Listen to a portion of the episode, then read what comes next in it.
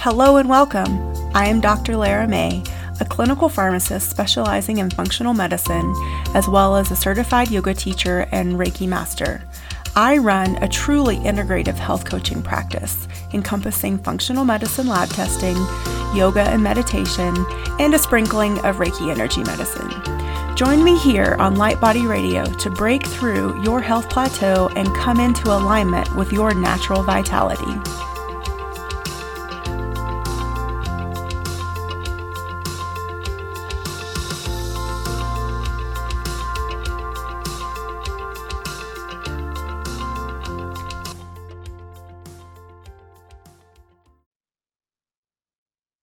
Hello and welcome to Light Body Radio. I'm your host, Doctor Lara, and today this is just going to be a quick little episode, informational little tidbit about why artificial sweeteners should be avoided. I've had several reach out and ask questions saying that I talk a lot about giving up sugar, and I do even mention that artificial sweeteners are not any better and should be avoided, but apparently I need to say more about why. So let's just start here. It actually has been said more than once by some of our food leaders out there and some of the organizations that we follow for our guidelines in terms of um, food and um, different disease state guidelines, that low and no calorie sweeteners may play a useful role in helping people manage their overall calorie intake and meet the recommendations to resu- reduce excess sugar intake while maintaining the enjoyment of sweet tasting foods and drinks with fewer to no calories. However, they do not go without consequence. And we have lots of primary literature, that means research, that has been peer reviewed and you can find on sites like um, PubMed, um, to illustrate the dangers of artificial sweeteners. And before I get to those dangers, I just want to go over the current eight uh, approved artificial sweeteners that are on the market. And when I say approved, these are on the U S Food and Drug Administration's approval list. So uh, the first one is aspartame, which we all know is Equal or NutraSweet. The second one is saccharin, which is sold as Sweet and Low or Sugar Twin. Sucralose, sold as Splenda. And this one will definitely come up later when we talk about artificial sweeteners raising your blood glucose. Uh, the fourth one is a sulfame potassium, sold as Sunet and is often combined with saccharin. Stevia, sold as Truvia, PureVia, SweetLeaf, and the only one of the top five actually made from a plant. Monk fruit is either sold as an a- extract or raw. Neotame, sold as Neotame, which is seven thousand to thirteen thousand times sweeter than sugar.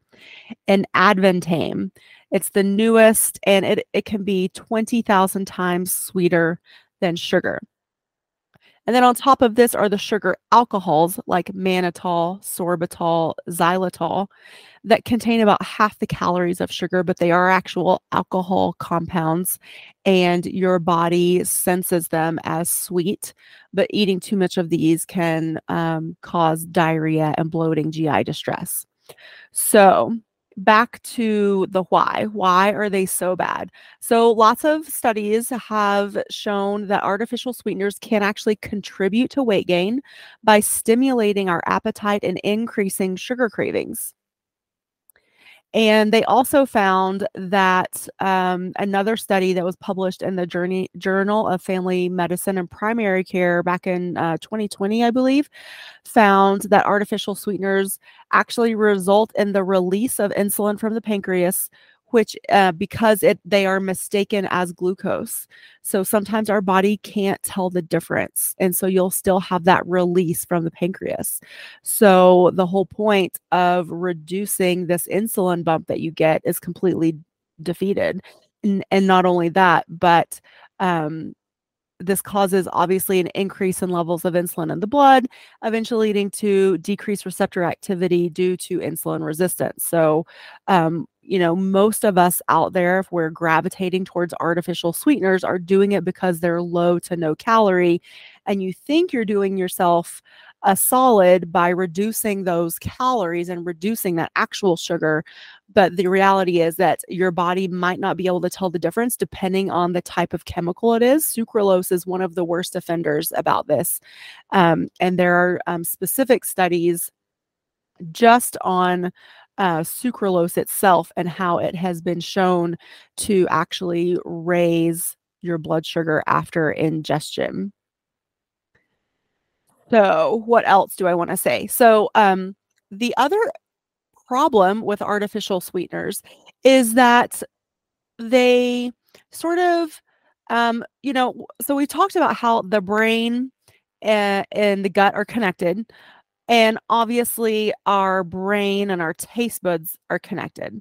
So it stands to reason that even if we're eating something sweet and it's not sugar, that it could cause the same amount or the same type of chemical downstream response. So when we have these intense sugar alternatives, we're training our palate to require an even higher threshold for sweetness. And so individuals who regularly uh, consume a diet of sugar-free food and beverages are increasingly drawn towards sweets. And so it makes cravings even worse. So it actually makes it harder to wean yourself off of things like snacks, desserts, sodas, juices, candies. It doesn't matter if it's sugar-free or otherwise, because we're not breaking that cycle in the brain of that dopamine response from the sweetness. So that's really important to recognize too, that yes, there is a, um, you know, an insulin spike from some of them. But a part of this too is that if you're going to try to go down a path of eating healthier, living healthier, and you want to break the chain chains that have you attached to all the sugary food, the carbs, all these things that are causing cravings, then you ne- actually have to start eliminate eliminating them from your diet to break that dopamine cycle, because that's what's driving the craving. That's what's driving the reward. That's what's driving the cycle of craving then reward, craving then reward. And so it's important that if we want to step away from a life that's um, oversweetened, that we that also means artificial sweeteners. Now, there's been other studies out there that have shown that it actually uh, contributes to weight gain. So any of you out there looking to lose weight, if you're substituting with artificial sweeteners, again, not doing yourself any favors, they can actually contribute to increased body fat and higher B M I. We've already mentioned a poorly regulated blood sugar. They definitely alter the microbiome of the gut. And we know how important it is to balance and heal that microbiome in order to heal the rest of our body, which is also part of losing weight. You, we can't just lose, uh, you know, lose a few pounds. I mean, I guess we can. That's the whole how we got into this whole cycle of yo-yo dieting in the United States and across the Western world, as we think that we can just drop a couple pounds for this event or swimsuit season, and then it's no big deal to go, you know, put a few back on, and we could do this every year. This is our, this is what we, how we cycle in and out, yo-yo. Um, but really, it's actually really hard on the body.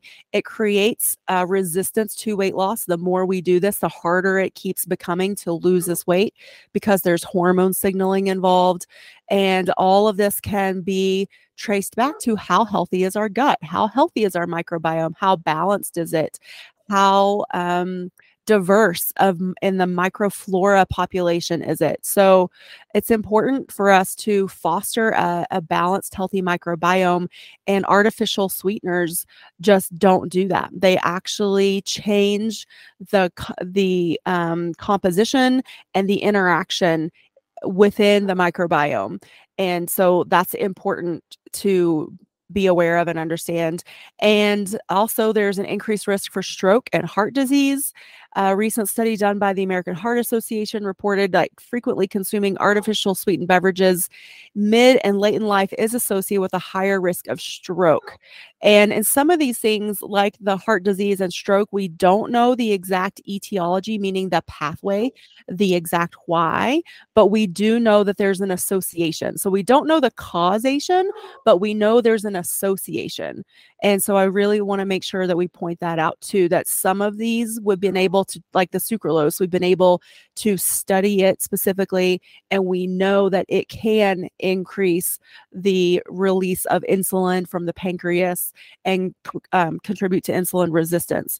But in, when it comes to stroke and heart disease, we know there's an association, but we don't exactly know the um, the deep underneath why yet. And of course, with all of these combined, you have an increased risk for metabolic syndrome. Metabolic syndrome is a term that we use in healthcare that um, includes heart disease, diabetes, stroke, high cholesterol. So um, all of these factors are um, fat around the waistline, high triglyceride levels, low H D L, high blood sugar, high high blood pressure. All of these lead to this cascade. So we we kept seeing this cascade of the same disease t- states and types associated and coming up together in, in patients. And so finally, instead of constantly listing um, all of these as individual things, now we just call it metabolic syndrome. So if you have high blood sugar, if you have high blood pressure, if you have high cholesterol, and you have fat around the waistline, you are considered to have metabolic syndrome. And so you are um, also considered to be at high risk for stroke, high risk for heart disease and heart attacks, and full-blown diabetes. And all of this is linked to artificial sweeteners. So like I said, this was short, sweet. I hope I answered some of your questions out there. Keep bringing in your questions. I love to know what you want to know more about and bringing you the answers. And so you can submit them at drlaramay.com forward slash contact, or there's a contact form on my website. Anywhere you see the little contact button, just click on that. Shoot me a message. Let me know what you want to hear more about, and I will answer your questions on these short and sweet episodes. Thank you so much for tuning in today, and we will catch you in the next episode. I'm your host, Doctor Lara May. Bye.